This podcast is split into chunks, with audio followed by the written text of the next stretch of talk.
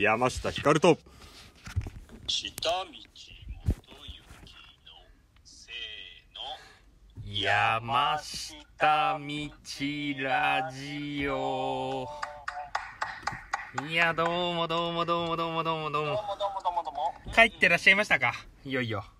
ようやく昨日ん？おとついの夜かな？あそうですか。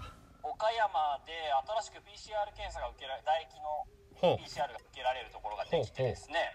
でえっ、と岡山で受けて1日、えー車中泊してううん。でメールが来るのを待ってメールが来てやっと帰ってこれたって感じで。ほでだから12日間ぐらいですかね今回旅が。う長いね。ほぼ半月。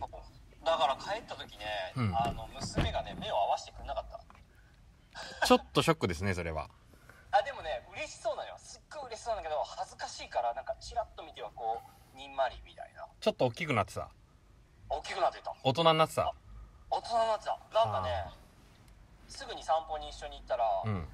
なんか自分家が直島だってことです直島本村とか言ってたすげえ勝手いこと言うねとか言って。へ いやーやっぱね直島はね夕日が綺麗。えあもうあとは岡山はね晴れの国あでも空梅雨なのよね多分ね日本中がね。ああそうね。そうだからなんかもう絶妙に夕日が綺麗ですね今年はね。ああうんさらにやっぱ海のそばはねまた夕日がこう映って全部がこうピンク色になるからうん海が、うん素晴らしい美しい穏やかですね。私も一昨日魚釣りやりましたよそういえば。あ本当に？うんどういうところに行ったんですか？割とね近くになんか能古島って島があるんだけどそこに行く渡船場っていうかこう船乗り場があってうんうんうんうんうんうんそこのまあ宇野港みたいなもんですね。ちょっと言えば、はいはいはい。ああいうところで。うーん釣れました？もう本当ちょっと餌よりちょっとデカめぐらいの。ああ、うん。い数匹。数匹連れてまあリリースして帰ってきましたけど。ああそっか。もうちょっとでかいと素揚げにするとちょうどねあ骨までパリパリそうっすね。うん。楽しいねでも釣りって。楽しいよね、よくやってんすか？家の前でよくやってる方がいたじゃないですか。ああやってますよね。ただうちの目の前はね本当にねあのプロなんですよみんな。おおだからちょっとドン引きというか。ーうーん。ちょっとねそのプロすぎる人たちのところでなかなかできないですよね。うーん。うん。はいはい。あちょっとそこ入り口が違うんですけど今ちょっとねオンラインミーティング中ですいません今ちょっとオンラインミーティング中なんですあはいはい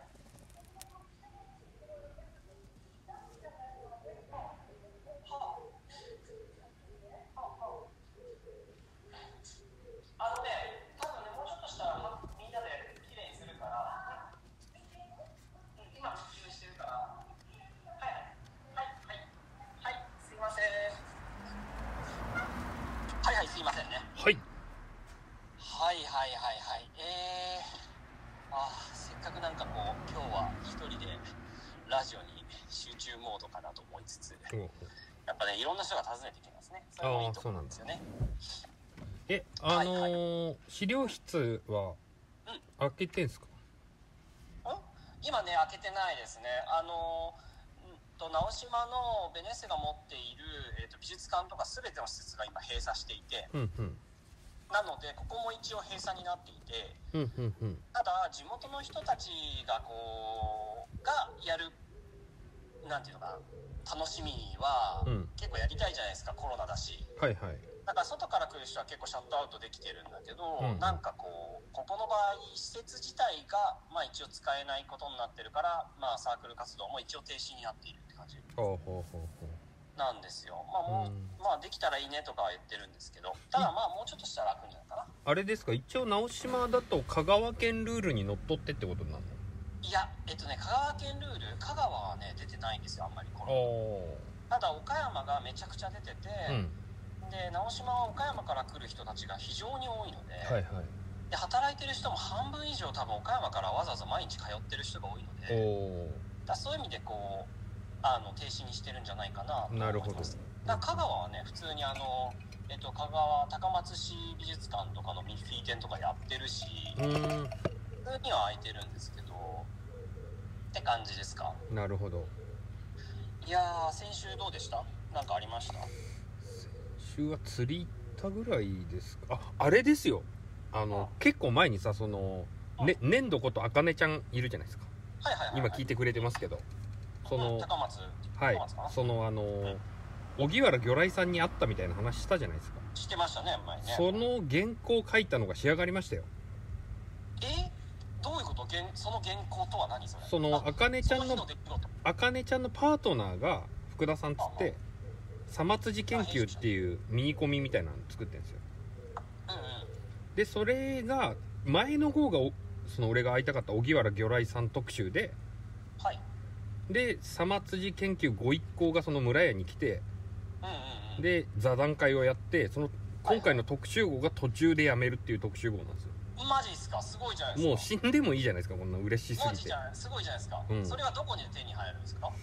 送りましょうか？なんかいくつかあるんで。ああぜひぜひはい。ぜひぜひ、そうそれでこうざまあ途中でやめるっつってもそのね服の途中でやめるのことじゃなくていろいろいろんなことで途中でやめちゃいましたみたいな話とかなんだけどはいはいはいはい。その座談会をやったのとは別に、扉のラビットさんっているじゃないですか扉,、はいはい扉のさんが山下光論書いてくれてるんですよこれがまた。マジで？うっそこれも俺しもうだからもう命日でいいんじゃねえかなと。新しい骨董についても書いてくれてますよあ本当に、本当はい。いや嬉しい、ね、いやあの初め初めて会った日のこととかを書いてくれてるんですよ。もう D 俺が送った DM までさらされちゃってね。ああはいかなんか先週の話ともつながりますけどこうねあの広く浅く「いいね」がいっぱい押されるんじゃなくてそういう人にあそまり語らない人に実はこういうふうに思ってたよって語られることってすごい嬉しいですよね。そうですね。うん。でなんかね大熊さんっていうのもちゃんと出てきたりしますんで それもまた面白いなと思ったり。やっぱだから大熊不足なんじゃないですか僕ら、そうですね。なかなか会えてないですよあの人に私、うんうん。うあそういえばですね、はい。ちょっと話がガクッとずれますけど、はい。先週の放送で少しだけ言ったかもしれないんですが、は実は最近ねなんかお酒を飲むとちょっと頭が痛くなるんですよ。ほでうあちょこっとね次の日とかなんかはい。二日酔いみたいなだから弱くなってきてるんだと思うけど、うん。まあ、旅中にそれやると運転できないし危ないから、うん。えっと、実は先週の放送の後に、えっと、6月の2日からかなうん。あのお酒を絶ってるんです。言ってもまだ数日ですけどだからはい。今日で、うんと6日目とかなんですかね。でよく考えるとうん。実はこうコロナ禍っていうのはうんあのお酒を飲む人が増えてるっていう話はあるけど逆に禁酒しやすいですよね。まあねその家で飲む習慣がなかった人とかね。あと誘われることがあるからついついってことはあるし人と会うと僕飲んじゃうんだけどだから旅中でも人と会うと飲んじゃうんだけど、はいはい。基本人と会わないからだからじゃあやめてみようと思ったら全然こうどんどん今6日ぐらいが経っていてうだから実はちょっとやめる機会としては人と会わないからやりやすくてだからまあとりあえず10日やめてみようとか1ヶ月やめてみようぐらいの感じでやってまあ別にそれをこう延々と続けるってよりはまあ次なんかパーティーかなんかみんなで会おうよみたいなのがなければんうんうんうん。ちょっと家でやってみようかなみたいな。でまあ暑くなってきてるしすごいビールが好きだからビールをついつい飲んじゃってたけど、はいはい。なんかそれをちょっと本気で炭酸に変えてみるはあは意識的的に変えてみるかなって言ってやってみて。まあなんかいい感じですよ。はい。おお言葉なんですけど、まあおもむろにこと光くんいるじゃないですか。はいはい。いやあのサーモスってあるでしょ？なんか聞いたことあるでしょ？サーモス。なんかアウトドアメーカーなのかなんかわかんないんですけど。あはいはいありますねありますね。サーモスの保温のなんかなんていうんですかね缶をそのまんま入れられるやつがあるんですよそれちょうど昨日釣り人が持ってた。いやこれねもうほんとねこれ作ったやつ刑務所ぶち込めっていうぐらいやばいですよ。ああやっぱりああれいい良さそうだなと思った。釣り人がそれ持って釣りしてたんだよね。あの買った時の温度のまんまなんですよ。マジで？だからあのビールの最後の一口が最初の一口級にうまいっていう。うーんすごいすごい、ね、いやもうとんでもなく飲んじゃいますよこれ。えーでこのまあなんつうんですかねあの今このあれなんですけど使ってんですけどあの缶を丸ごと入れてもいいし缶抜いてその氷とか入れてアイスコーヒーとかレモンサワーとか。あ普通にそっちでもいけるんだ。で氷が全然溶けないんですよ。マジか。いやそうかあれ缶コーヒーあ缶コーヒーじゃない缶ビールって本当に途中からめちゃくちゃまずくなるよね。ですよね。だかどれだらけ最後の一口がまずいかっていううん。だから最近その視聴者数こそ少ないけど PR ついてんじゃねえかこいつらっていうぐらいやたらなんか売りつけようとしてるじゃないですか俺たちも。先週から通販番組になってるからねこの児玉さん買ってたからね。えっとね俺もねたまたま昨日、はい。えっとその福武財団のスタッフの人に会ったのね、はいはい。党内で、はいはい。なんかチラシ配ってて、はい。ほんなら「いや第80回面白かったです」って言ってうちも実はあの食洗機にちょっと興味がありまして。モデルルームじゃんもうじゃあ下道くんちいやあれいや今日も買っちゃうかもねあれね。ああそうですね。何かポチっちゃうかもね。いやそうなんですいやサーモスやばいっすよだから。缶入るやつね。あのね、うん。家帰ったんだけど、うん。あどうですか？あのね、うん。食洗機見ました。見ただけかい。ややっぱりね妻ね、うん。まあ相当調べる人なのよ。はいはい。僕以上に調べるのが得意な人なはので、いはいはい。だから光くんのやつを見ながら、はい。違うやつを買ってて、はあはあはあはでそれでまあまあうまくいく時と悪くなる時はあるんだけど、あはいなんか上から水が入れるタンク。うんうん。入れるってなると、はい。結構高いじゃないですかそうなると。あとなんかそこの上に何にも置けないみたいなの書いてましたね確かに。そうそうそうそう、だから上との差がこう上にも台があったりするとなかなかだし、うん。だからどうやら下から入れられるタイプなんだけど、はその下からのやつをこう分離させてで水道とつなぐこともできるだから下のタンクも外せるけど下から入れられるみたいなやつにしてたんですよ。でちょっとこうなんか雪玉だるま型みたいになってるんですけどうんうん。下にタンクがあり上にそれが乗ってるから。うんうん。なんだけど非常に使いやすくて。うーん。んでもうなんかね下道家の日常に前からあったようにしれっと動いてましたよ。あそうですか。はい。ななんかねあの思うんですけどうんうん。そのやっぱとはいえまだちょっとハードルを感じちゃうのはうんなんかその3万ぐらい出して使わなかったらどうしようって思う気持ちとかあるじゃないですか。はいはいはいはい。その下道くん下道家は使うけどうち使わないかもなみたいな。はいはいはいはい。でやっぱりそのモデルルーム欲しいっすよね。ああそういうことか。なんかね俺だからエアビーでそれやったらいいのになと思うんですよ。ああなるほどな。なんかねこの間その大久保？新宿のエアビーに泊まったらワイヤーハンガーってわかります？ワイヤーラック。ワイヤーラック。壁になんかちっちゃなスマホケースみたいなのが収まっててそのスマホケースみたいなのパカって開けたらビヨーンって伸びるんですよ。壁の端っこから端っこまで。はあはあはあ。でかけてなんかボタンみたいなの押したらピンって貼るんですよ。あーでそこに洗濯物とか着てた服をかけられるっていうめちゃ便利なやつがあって。昔ゴムであったやつねキャンプああうそうかもねあこれ超便利じゃんと思って。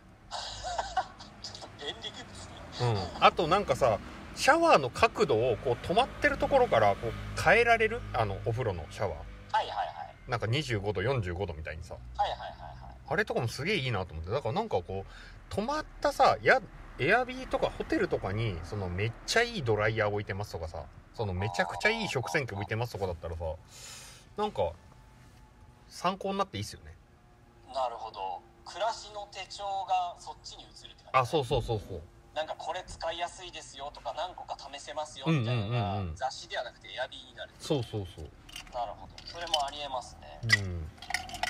何話してんだって話ですけど。あでも前回もそれすでに使ってなかった。前回のねラジオでね、ええ。コロコロコロンってねそのなんか氷の音がしたんだよ。あ使ってましたよ。あやっぱり。はい。もうこれ前回使ってた。はい。もう持って出かけるのが楽しくて。えそれって350用と500用があるとかそういう感じなの？350がいいですよ。もう500はそんな飲まないんで。そうだよね、はい。そうだよね、はい。そうかそれ売れるな。これはもう1000円ぐらい使うの？1300円っつってたかな。ああへえもう我が家3つありますからね。マジか。はい。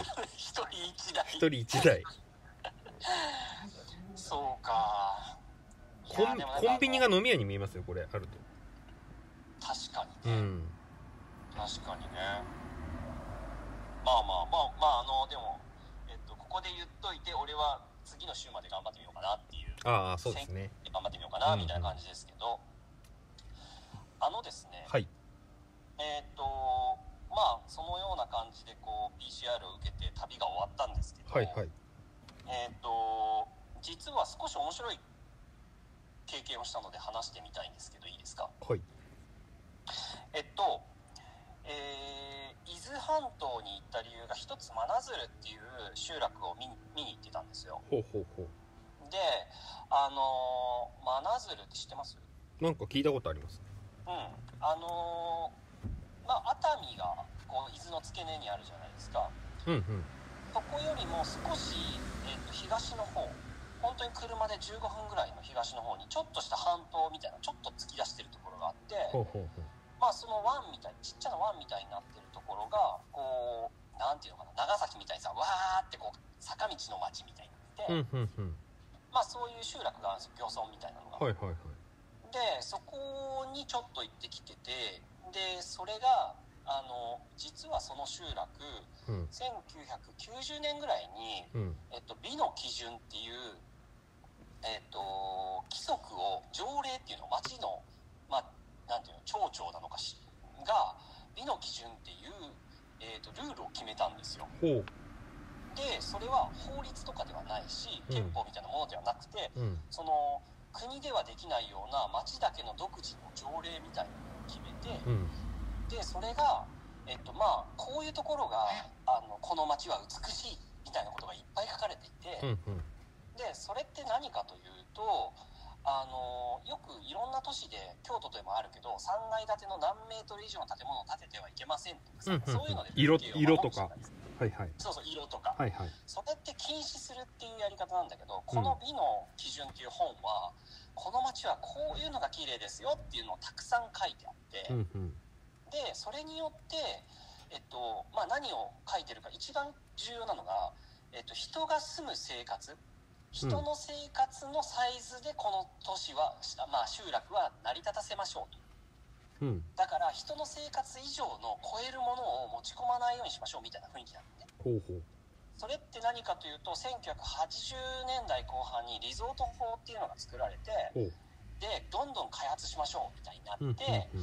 で大きなこう建物がどんどんこうまあなんていうの熱海とかさ。うんうんいろんなところにできていって生活がどんどん潰れていくわけですよ。うんうんうん。でちっちゃな一戸建てが全部地上げされて、うん。大きなマンションになるとかさ。うんうん。でもそうなるとさその建物の後ろに建てる建物も高くしないと海が見えなくなるんですよ、はいはいはいはい。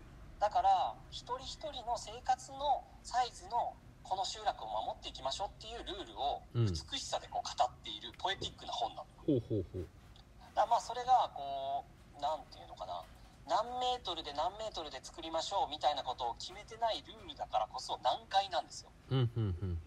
ただそれができたことによって、えっとそれを採用したことによって徐々にその集落がえー、ていうんだろうな。やっぱりちっちゃなお店がまだ元気だったりうんうん。ちっちゃな住宅がいっぱい建ててでもその住宅自体がすごい制限があるわけじゃないからどんどん建て直してもいるんだけどうん。なんかこうそれを写真に撮ろうと思ってもなんかその年の凄さは出ないんだけどうん。なんか些細な生活感がちゃんと残っている集落としてうん。微妙になんか魅力的なんですよ。うん。でなんかその僕がむさびのその民族学の授業で、えー、と先生がすごい教えてて印象的だった大内塾っていううん。古い宿場町の集落をうん。その民族学の先生は保存するためにすごい尽力したんだけど、うん結局はその保存するってなった時にそのかやぶきの屋根の家を全部保存しましょう史跡にしましょうってなって残っちゃうとうん。観光化になっちゃってうん形骸化するんですよね生活が。だから一番美しい集落とか風景ってやっぱ人間が生き続けてて動き続けることだったりするんですよ。だから何か制限で縛ってしまうとその生活がなくなっていく可能性もあったりするしうん。ブームが過ぎるとそれがいきなりそれが廃墟になったりするっていうか、うん。でせそこに生活が戻ってこなくなるっていうか、だからその人間が生活をするってことを第一に美しさを語る本を条例みたいに作っていってうん。それによってなんか生活のサイズのその集落が残り続けてて最近徐々に移住者が増えてるんですよだから家族で生活したいっていう人が増えてて、うんうん。でこの状況は直島にもためになるんじゃないかとうん。思うんですよ。なんかこう観光によっていろんな家がどんどんカフェとかうん。なんか、うん宿とかになっていっちゃってこれがいきなり観光がなくなるとなんか形骸化しちゃうんじゃないかなっていう。うん。だからそれに対する何かヒントがあるんじゃないかなと思ってちょっと立ち寄ったんですね。ほうほうまあ実は仕事絡みではあったんですけど、うん。うんまあすごい面白い体験だったなうーん。感じですね。なんか前話したアーミッシュもそんな感じでしたね。本当は農業をやってんだけど農業じゃもう全然食えないくなっちゃって、はいはい。でもその暮らし方がおもろいっつってもう観光で成り立つようになってきちゃっててで観光で成り立てば成り立つほど便利を入れてった方が楽じゃないですか。そうですね。うんでもそれをしちゃうとアーミッシュらしさがなくなっちゃうみたいなんでうんうんうん。こもがいてる感じみたいなのは書いてありました。なんかどうしても、うん。そのルールを決めていったりするとうん。ギスギスするし、うんうん。ルールを決めるとそのルールをギリギリで保ちながら超えていくようなやり方をみんなやろうとする。うんうんうんだからそうなると本当に例えば高さがこのくらいで傾斜角このくらいの建物しか建てちゃいけませんっていう集落はそれに合わせてみんなが作ってうんうんそれはそれで面白い変な街ができるだろうけど、うんうん。なんかそうじゃなくてこうこの島はだからこうだから美しくありませんかっていうようなことがいっぱい書かれてるっていう。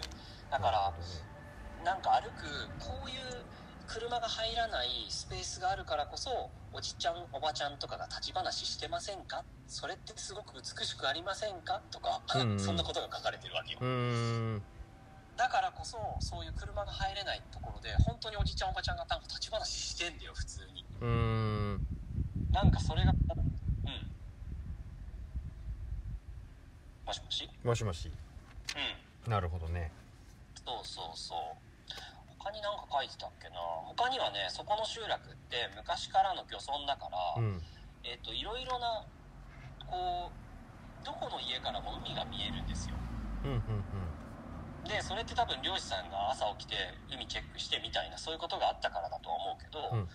だからそれがこういろんなその集落を本当に歩き回ると本当にどこの家でも海が見えるように今でもなってるし、うんうんあとは家をパンパンに建てたりギリギリに建てたりせずに、うんうん。なるべく家の中に空間をも作ったりとかなんかこう少しゆるゆるとこう敷地内も作るようになっててそれもね絶妙にこう通りからね海が見えるんですよ。うんうんうんでそのそれをやってきた人うんうん。それのルールを書いた人は今は現役じゃないんだと思うんだけどそのルールに惹かれてやってきた人でそのルールを役場でずっと守ってきたり運用してきた人と話す機会があって、うんで話せたんだけど、うん。うんその人に「建築家の人とかってこのルールは結構嫌うんじゃないですか?」って言ったのね、うんうんそしたら「いや本当にその通りで、うん。まあ家を建てようとこう建築家がやってくるんだけど、うん。そのルール自体がポエティックすぎて、うん。いや何メートル何メートルって言ってくれればこっちとしてはそれのギリギリは立てられるのにこの条例みたいなルールがポエティックすぎて私たちには何回過ぎて読み解けないし何立てていいか分かりませんみたいな、うん。だから向こうはリズムでまあ理系な感じの頭でくるんだけど、うん。こっちは文系の本になってるってういう、んなんだけどすっげえ話し合うんだって。そうすると向こうがだんだんほぐれてきて最終的になんかこうじゃあこういうのができるんじゃないかって新しい提案が生まれたりすることがあるって。うんそう。だから集落が別に古い家が残ってるわけでもないし、うんうん。なんか新しい変なかっこ悪い家もバンバン建ってるんだけどうん。でも絶妙になんかその地理感とか地理と生活とっていう感じがすごくね組み合わさって残っている集落でした、うーん。はい。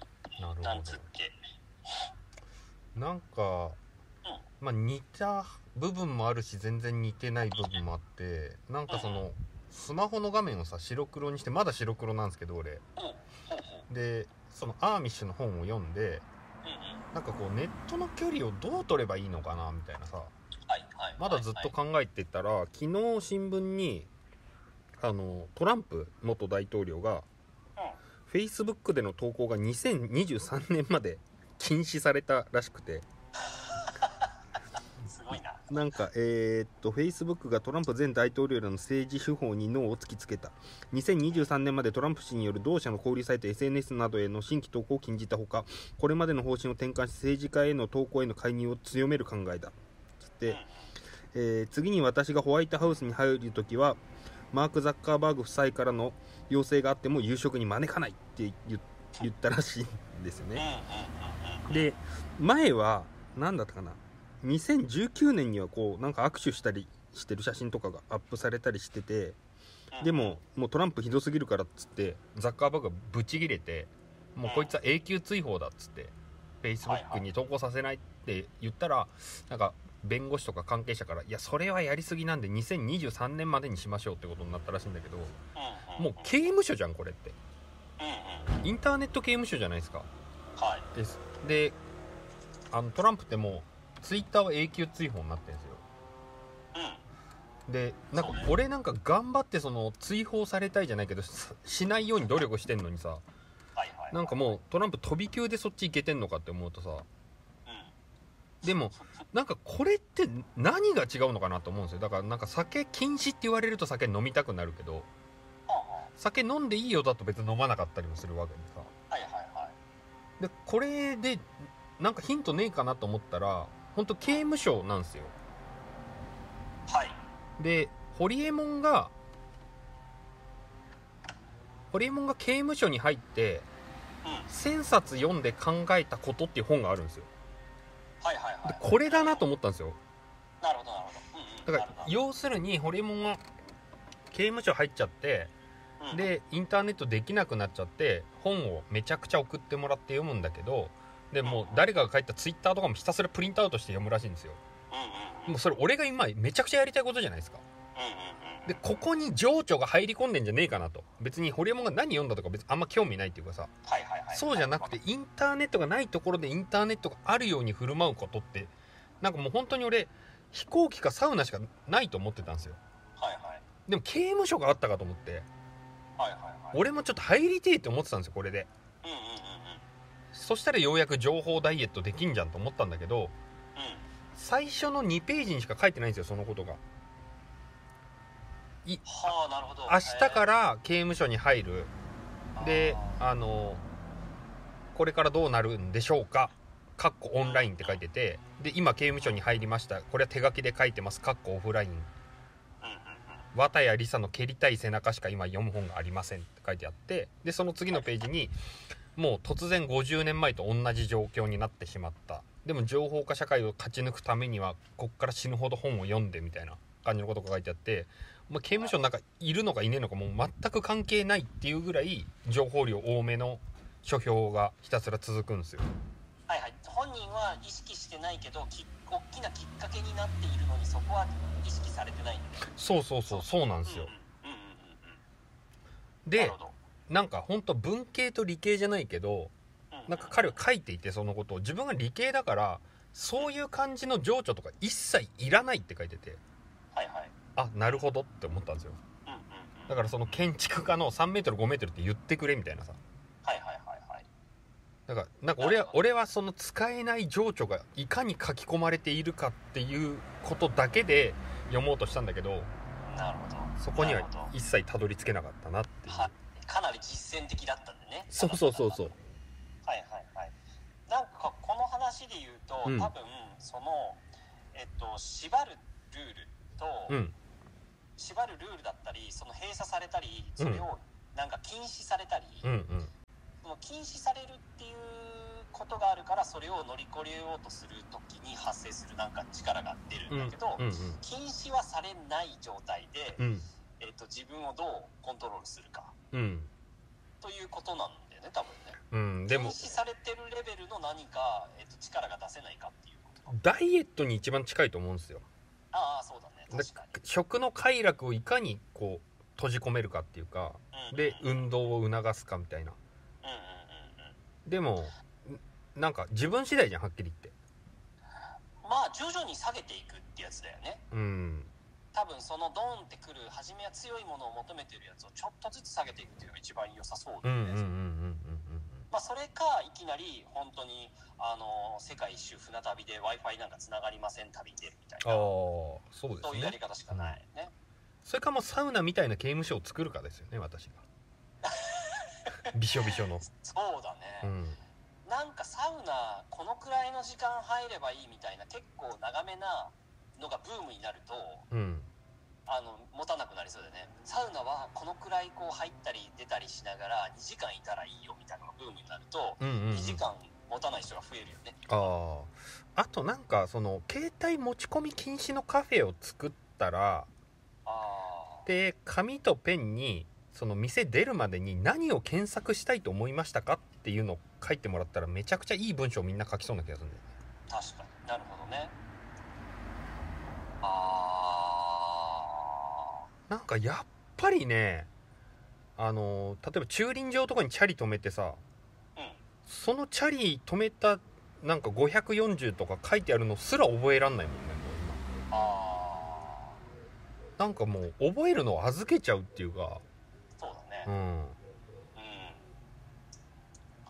まあ自分の場合すごい風景をしっかりこう自分のものにするか見たりうんうん。体験するっていうことがすごい重要だかうんら、うん。なんか写真を撮ることすらなんかこう自分の肉体化させるっていう意識が結構くっついてたりするから、うんうん。なんか意外と撮っておしまいみたいなうんうん。感じにならないはならないんだけど、ああなるほど。でもそうなりそうな瞬間があったりして自分にも、うんうんうん今回の旅でもそうだけど、そういう時は本当になんか一回こう携帯をポケットに入れて、うん。歩き回るってことを結構してあんまりすぐに向けてなんか切り取らないようにするとかうん。なんかやっぱちょっとはあるうよん。ね、なんか忘れちゃうしそのために携帯持ってるわけじゃないから、うん携帯というか写真カメラ持ってるわけじゃないから、うんうん確かにな。結構近い話といえば近い話かもしれない、うんうんなんかですねはい。言うの忘れてたんですけどその真鶴というところにうん。こう調べていくとなんかこう真鶴にすごく何年前だろう2015年ぐらいに入ってきた若い夫婦がいてうん。でその人たちが出版社をお旦那さんは出版社若い旦那は出版社をやりたくて、おはい。奥さんの方は、えっと宿をやりたいと思っていて入ってきて、うん。で、えっと、真鶴出版という、うんえっと、出版社であり宿をやっているというところがあってそれをまあその役場の人があのいろいろ聞きたいんだとその人たちがすごくあの入ってきてずっとやってるから聞いてみてって言われて行ってみたんですけど、うんうん。まあなんていうんですかジェントルフィケーションのジェントルフィケーターみたいなものだと思うんですけどほそういう一番初めにそこに入ってこう開拓していく人の一人だとは思うんですけど、うんまあ、その人が来てから多分その辺に若い人が集まり始めてっていう感じなんですよ。なんうん。うんなんですけどびっくりしたのは、うん。あのじゃあその人とあのまあ Facebook の交換しましょうと。うん。あの連絡取りたいこういうこと聞きたいからって言ったらじゃあ Facebook で交換しましょうってなった時に、うん。あの向こうがそれを見て、うん。こう俺の名前打ち込んだ時に「影山さんと友達なんですね」ほうほうほう。ローカルヤバオの。あでああれ？知ってるの?」って言ったら「うん。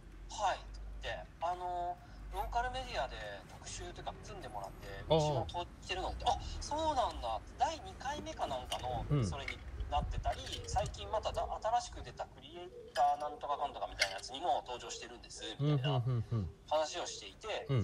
であそうそうあのー新しいことっていうグループを組んでて新しいことなんですか？スタッフさんって。は写真家です的な自己紹介全然反応しなかったんだけどうん。新しいことなんですか？ほうほう。局所的にあの外でそうあの外でなんかこうくっつけて飲んだりするやつすごい面白そうだなと思って YouTube 見ましたみたいな。へえあ嬉しいなと思って。へえそうそうそう。まあなんかこうキーマンなんでしょうね。うーん。でまあその街を魅力をこう発信するような出版社をやりつつ、古いいろんなものを掘り起こしたりしつつ宿もやっててうんうん。だそこの魅力をはこう発掘しながらさらにそこが宿になっていてっていうようなことをやってる川口さんという人とかと出会ったりしてへー。これなんか1週間とかもっと長くリサーチすればとか調べるといいろいろと面白いものが見つかりそうだなとか思いながら。ジェントリージェントリーしたいですよね本当に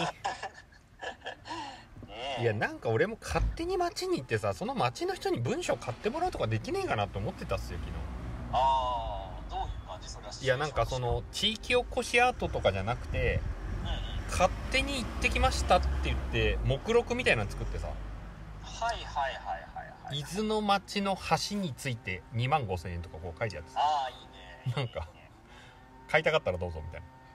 これあの1000円で25人パックもございますよみたいななんか。そうね。うん。あのうん。実はもうなんか言っちゃうと、はい。まあそのまあ、その舞鶴っていうところに行かなきゃいけなくなった理由としては一個仕事があって、うんうん。でそれがまあ舞鶴ちょっとしこういう、まあ、さっき言った美の基準っていう、うん。まあ、ルールブックがあってそれをちょっと手に下道さんちょっと街の撮影してくださいよおおでそれをちょっと使いたいんですよみたいな感じで行ったんですけど、うんうん。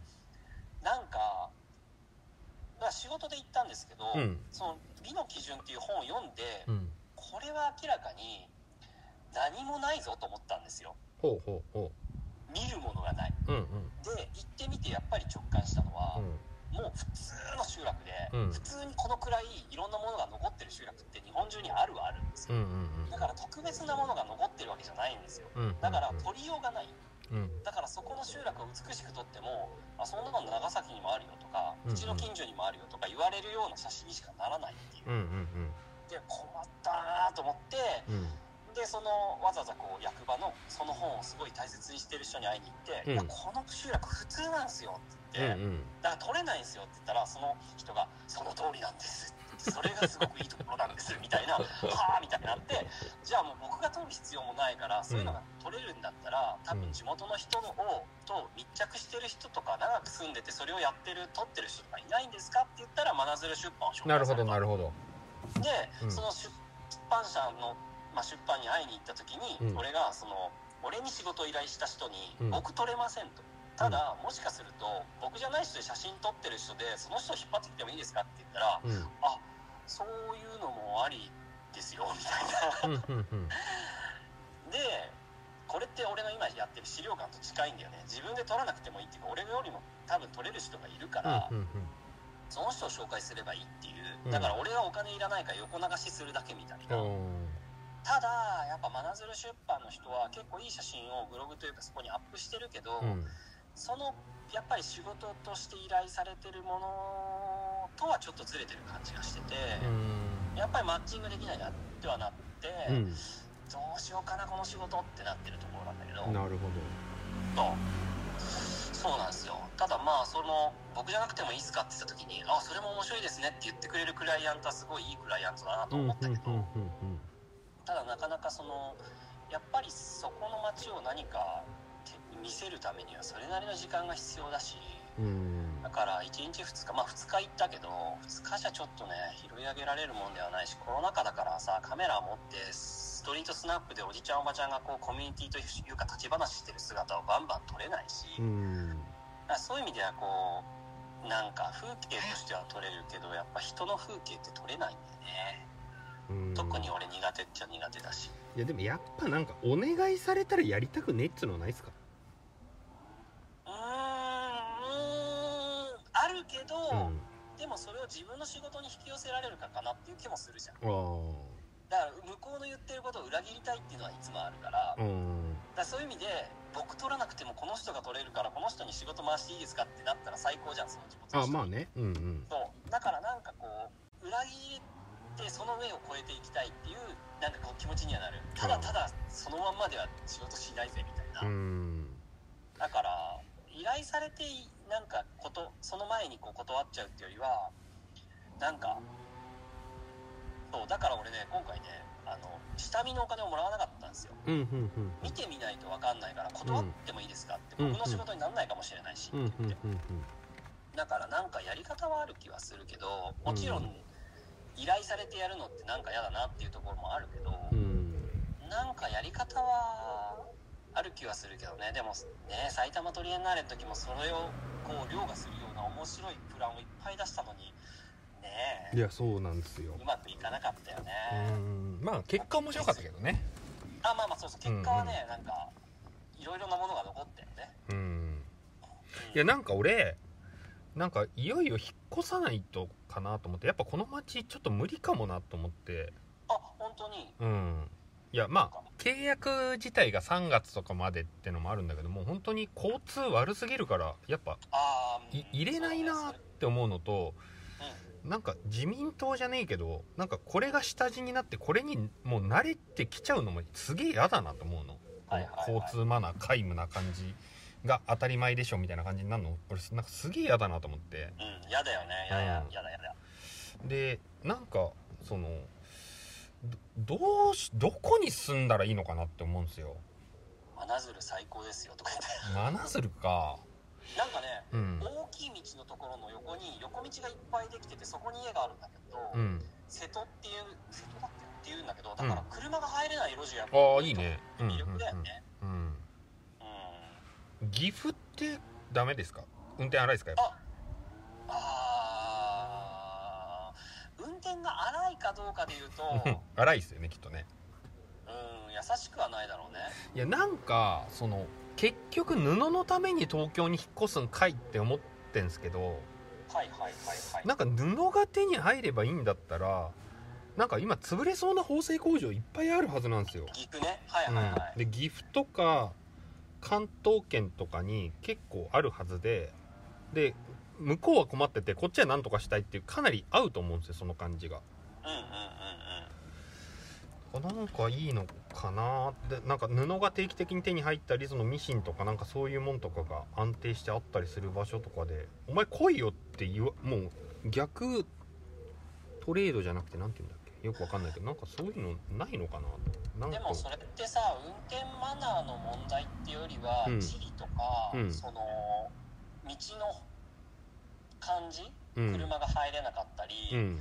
そういうこう土地の何かかもしれないし。そうですね。でも本当都市で設計が本当ダメすぎるっていうかそうそうそう。ももっと悪い方がいいんですよ逆に言えば。うんもっと道が狭いともう。いやいいよ。そういう意味で本当に真鶴はそこがいいなと思ったね、うん、長崎に行った時とかやっぱ道が狭すぎてうんうんうん。これ譲り合う以外無理だなって感じになるから多分マナーがいいんですよ。うんうんうんうんでも福岡はギリなんかあの我先に行ってやった方が有利になるっていう設計になってしまっちゃってるんですよね。はいはいはいはいはいだから例えば全然違うけど交通マナーがいいとか悪いとかぶっ飛んで、うん。今の話の土地勘だとダメかもしれないけど雪国に行くとみんな車間すっげえ広い。よそうだよね。急ブレーキかけてもぶつかっちゃうから。うん。おもんばかるよねそれでね。相手相手おもんばかりますよねそうそうそう。だから雪国の方に行くと急にね運転マナーがね悪くないんだよね。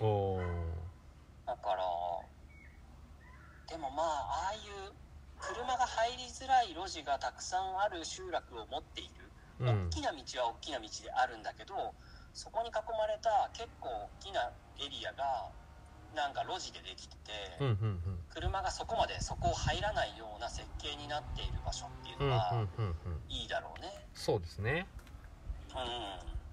車に本当にね毎日引き殺されそうなん。だよねうわ嫌だなそれ本当に嫌だ俺もそれ本当に嫌だ一番嫌だうちからさ一番近い横断歩道っていうか交差点っていうかまあ交差点じゃないとこなん。だけどそこで中学生が最近時速100キロの車に引き殺されちゃってへでなん。か殺した人っていうかさ乗ってた人とかも何も反省してないん。だよねなんか逮捕されてんのにいや。こんなん誰も避けらんないっしょみたいな感じのこと言っててうわもうほんと無理だなと思って。ーそれ嫌だな、なんかもうその事件があってせっかく娘に自転車買ってあげたけどもうちょっと乗るのやめようってことになって。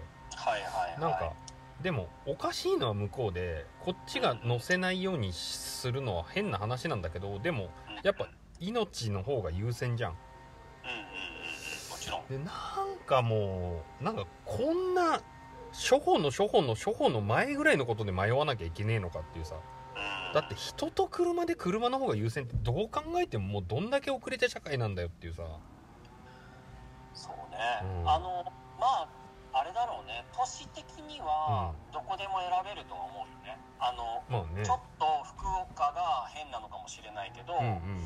なんかその岐阜でもそういうエリアはいいエリアはあるし、うん東京とか関東でも選べばそういうエリアはあるまあねうん。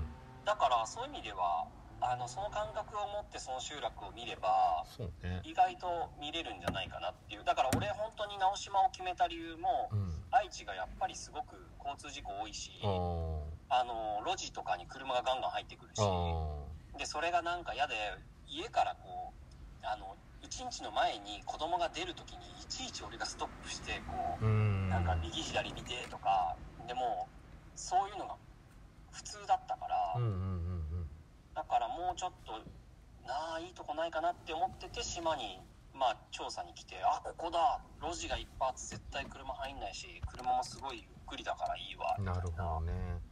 うん。いや逆逆にというかその大牟田市とか良かったもんね福岡の街があー。街がっていうか道路がでかくて。うん。だからまあ道路の狭さもあるんだと思うけど。全体的に狭いんだろうね。うん。うん。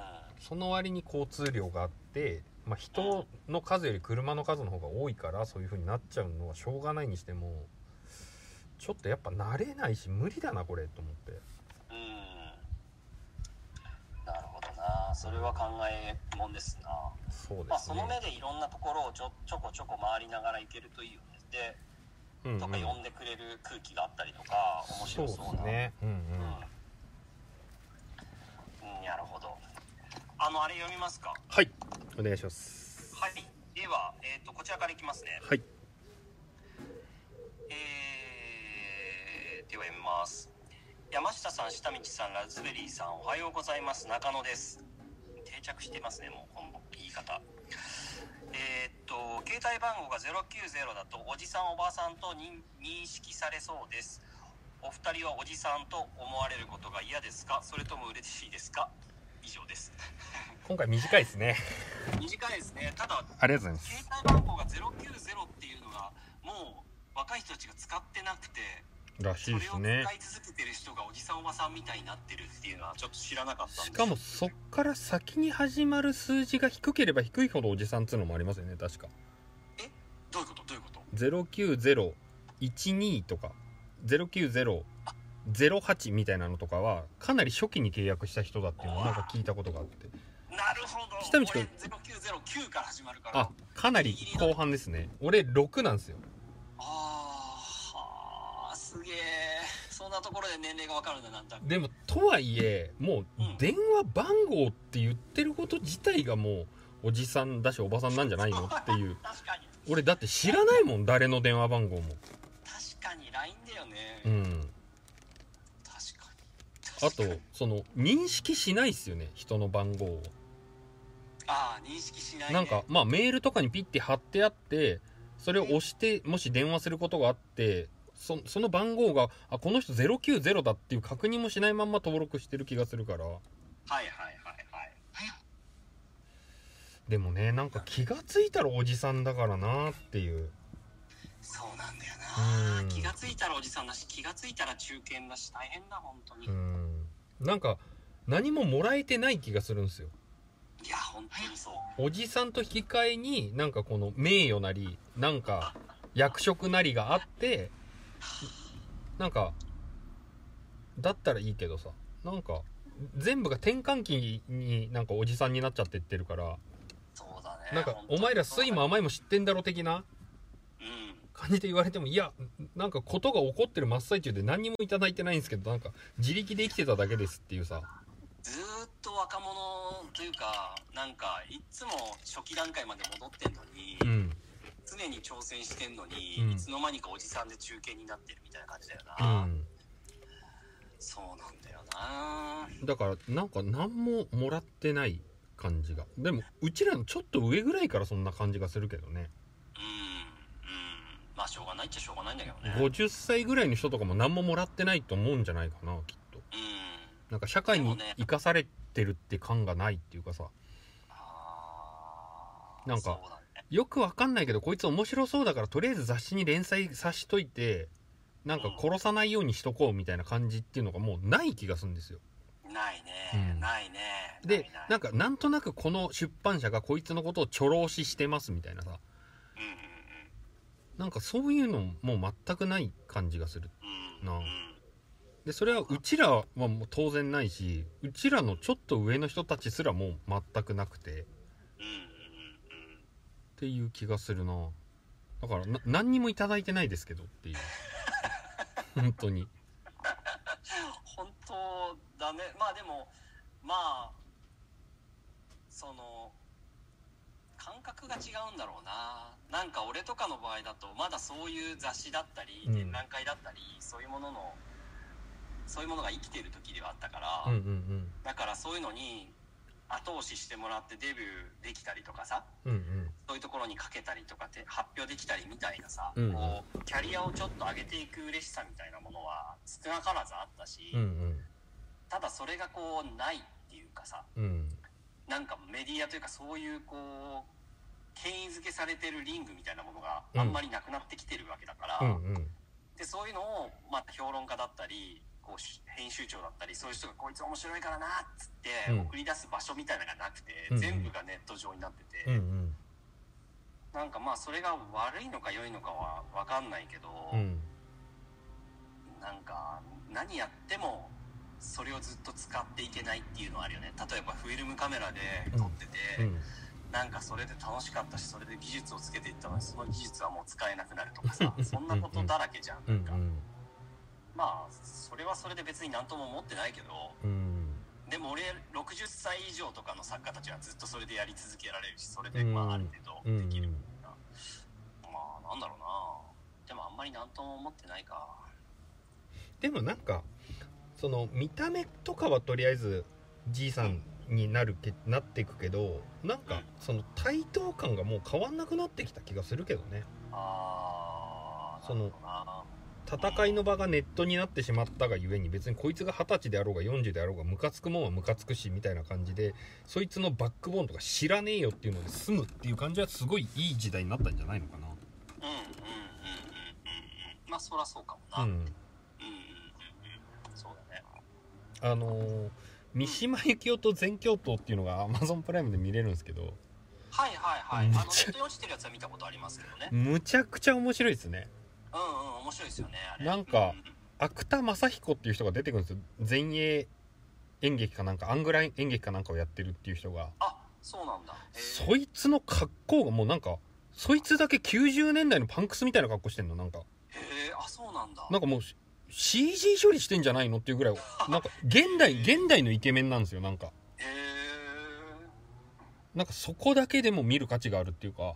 そうなんだ。俺うん全部は見てなかあれ面白いですね。で何言ってるか全然わかんないしねお互いね。ああそうね。おじさんか。おじさんね。まあべ別にもうしょうがないっちゃしょうがないしなんとも思わないっちゃ思わないけど。なでもなんか一番嫌われてますよね今おじさんが。あそうね、うん。確かにでねおばさんって絶対言っちゃいけないみたいになってないですか？あそうなんだ。うんなんかおばさんはもうダメで誰に対してもおばさんって言っちゃダメですみたいなさ。あそうなんだ。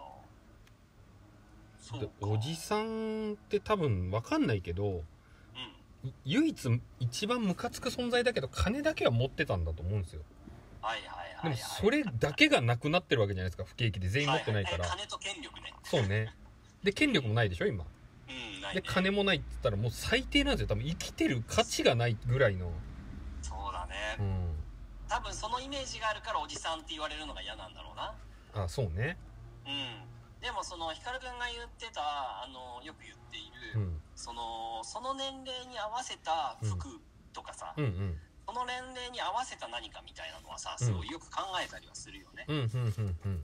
なんかその20代のまんまの服装をずっとやろうとするとかではなくて、とかその立ち振る舞いとかもそうだしうん。全てにおいてやっぱり40歳が求められるものとか、うん。それをこう壊したいは壊したいけど、うんうん。でもその壊すっていう意味が20代のままいるわけじゃなくて、うんうん。若いままいればいいってもんじゃなくて、うん。なんか壊したいけどなんか止まってるのがかっこ悪いよなって気がするね。ああそうですね。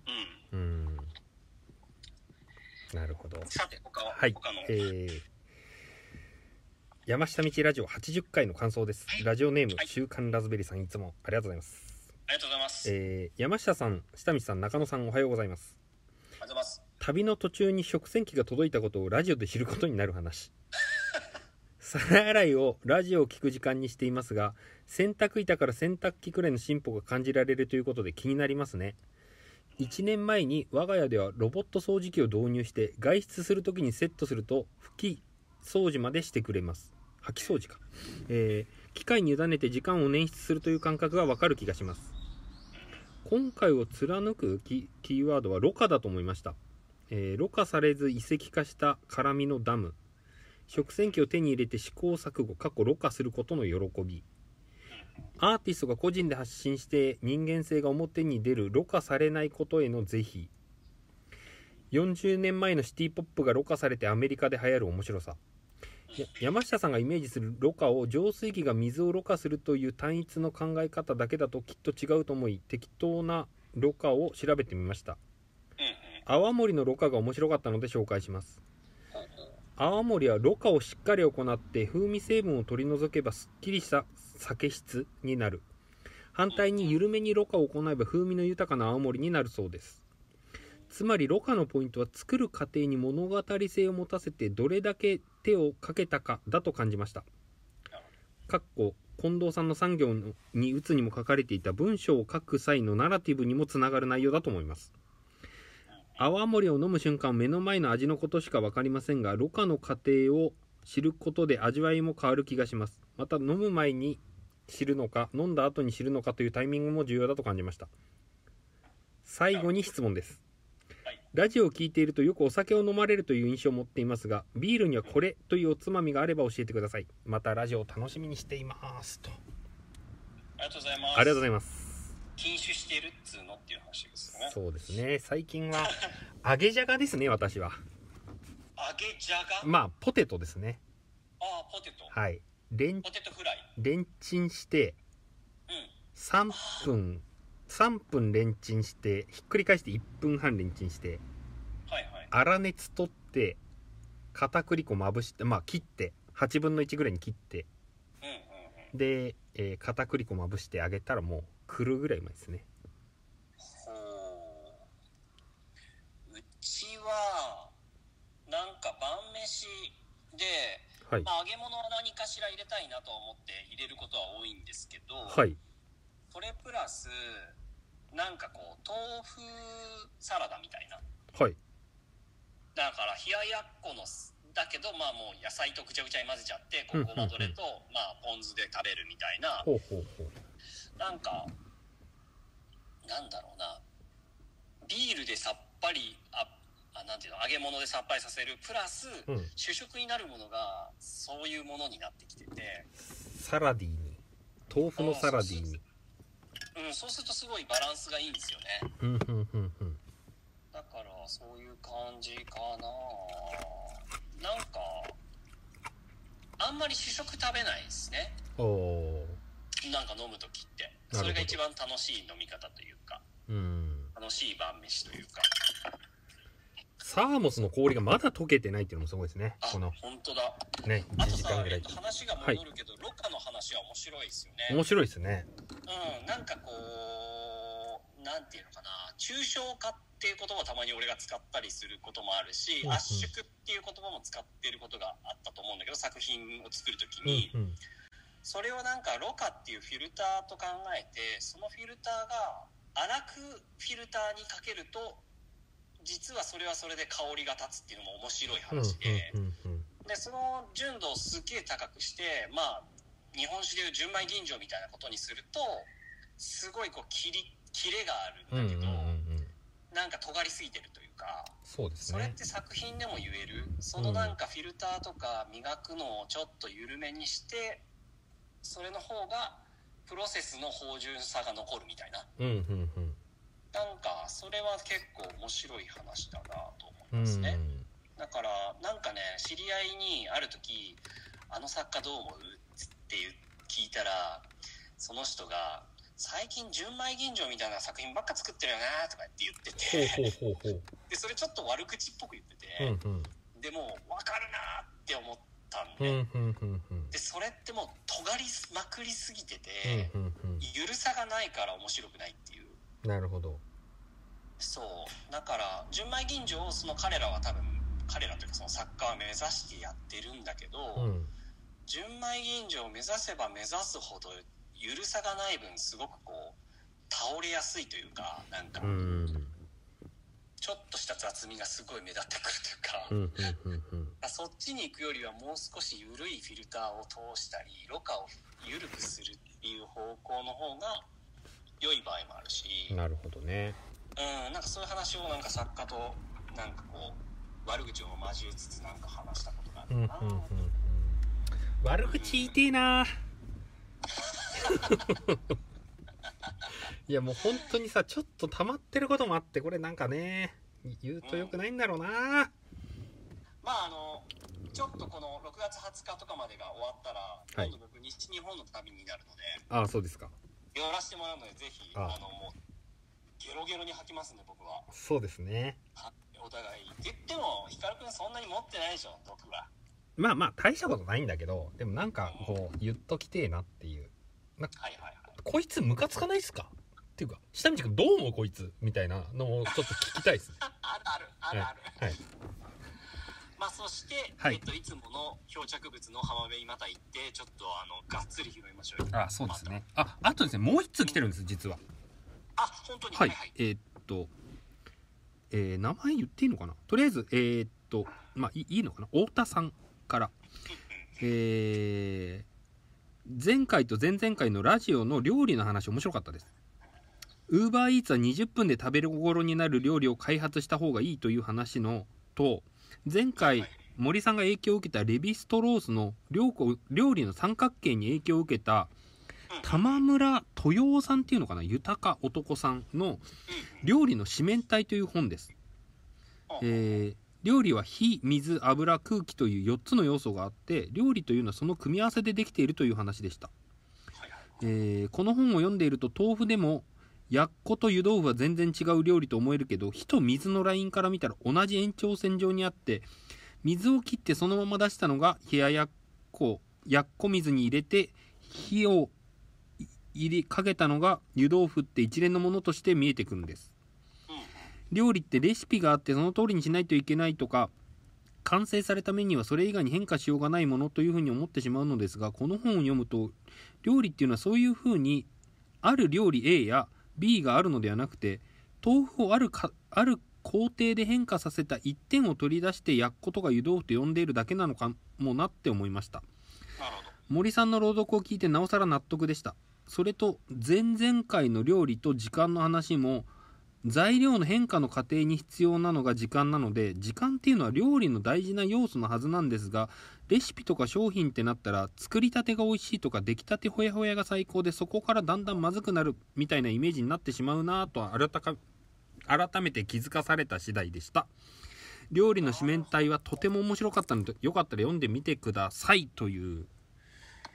いや面白い話ですね。ねおもろいっすね。確かに完成された料理っていうものがうん。まだか家庭であるっていうのが面白いうんね、うんうん。いやそうなんですよね。出来たてがうまいってただそれだけではなくて、うん。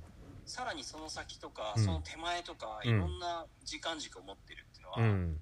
面白い話だいやこれ全部において言えんですよね。だから本が出ましたがゴールにすんなよって話なんですよマジで。うんうんなるほどなるほど。そこから始まんじゃないのって話なのうんにうん。大体もうね出ましたどこどこで売ってますじゃないよっていうね。うんなるほど。作品にもそれは言えるな。作品っていうものが最終形態だと思ってうん作られているから大体が。うんでもそうではないこともあるし、うんうん。そういうそういう形の作品も作り得るし。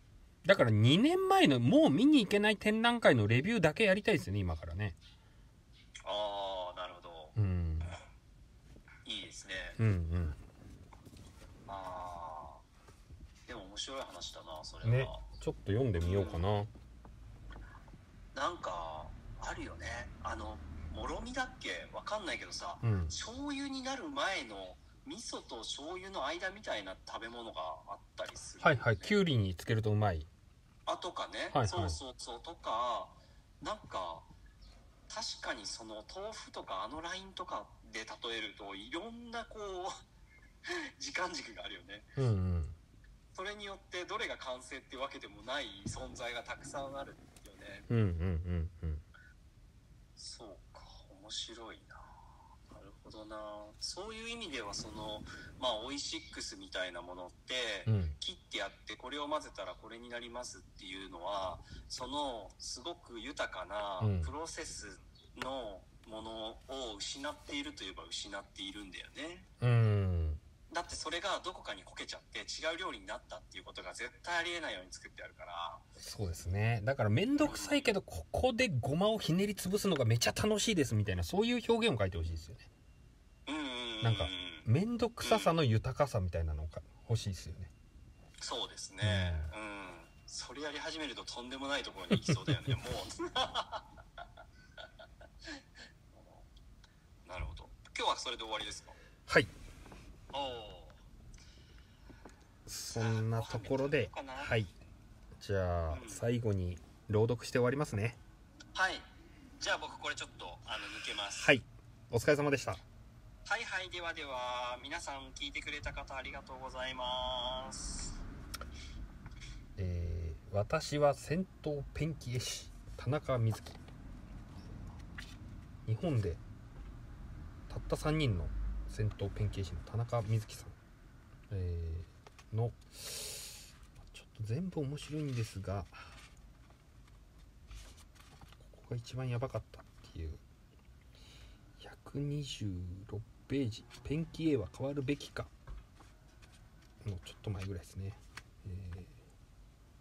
戦闘ペンキ絵はメディアだ。ペンキ絵と世の中の経済との関わりっていうところで、えー125ページから読みます。ちなみに私がインタビューでこれからどんな絵を描いていきたいかと問われる際にいつも昔ながらの戦闘ペンキ絵らしいペンキ絵と時代の要望に合った要望に沿ったペンキ絵どちらも描いていきたいという旨の答えをするのはそういった理由だ。そういった理由なのことを書かないといけないんです。言わなきゃいけない。様式という方は絶対的に必要なのである。この型があればこそ崩すことも可能なのだ。これはもはや今後のペンキ絵の在り方を探る問いかけなんだ。こっからなんですね。なお技術の進化でプロジェクションマッピングのように絵ではなく動画の投影になるものが一般化しのしていくのではと言われることがあるが個人的にはそのような可能性は低いように思う。というのも動くものには瞬間しかないからだ。動くものには瞬間しかないからだ。動画には時間ごとに動きやピント度画面の切り取り方の変化などがありそのため物語性が生じてしまうことがある。こういったものは実は繰り返されると飽きる。かといってニュースのように毎日変わる情報を流しているととにかく疲れる。ニュースに気を取られていると出るタイミングがよくわからなくなり入浴客の回転率も下がる。それならと抽象的かつ特に個性のない動きのモチーフのみを映し物語性を排除しても意味のなさゆえに見続ける意欲が湧かず記憶にも残らないという欠点がある。記憶が確立されるためにはあえて動かない絵だということが大きなポイントになると思われる。絵の記憶は次第に映えの記憶へと同化していく。映えの記憶は人にとって重要だ。その際ペンキ絵が絵画であることの意義が役立つはずだ。銭湯のペンキ絵の本質的な問題になってくるのでこの点に関しては後の章にまとめたい。というねこれ素晴らしい本でした。では、えー、さまつじ研究も最高でした。三鷹さんの CD も出るそうですと。お疲れ様です。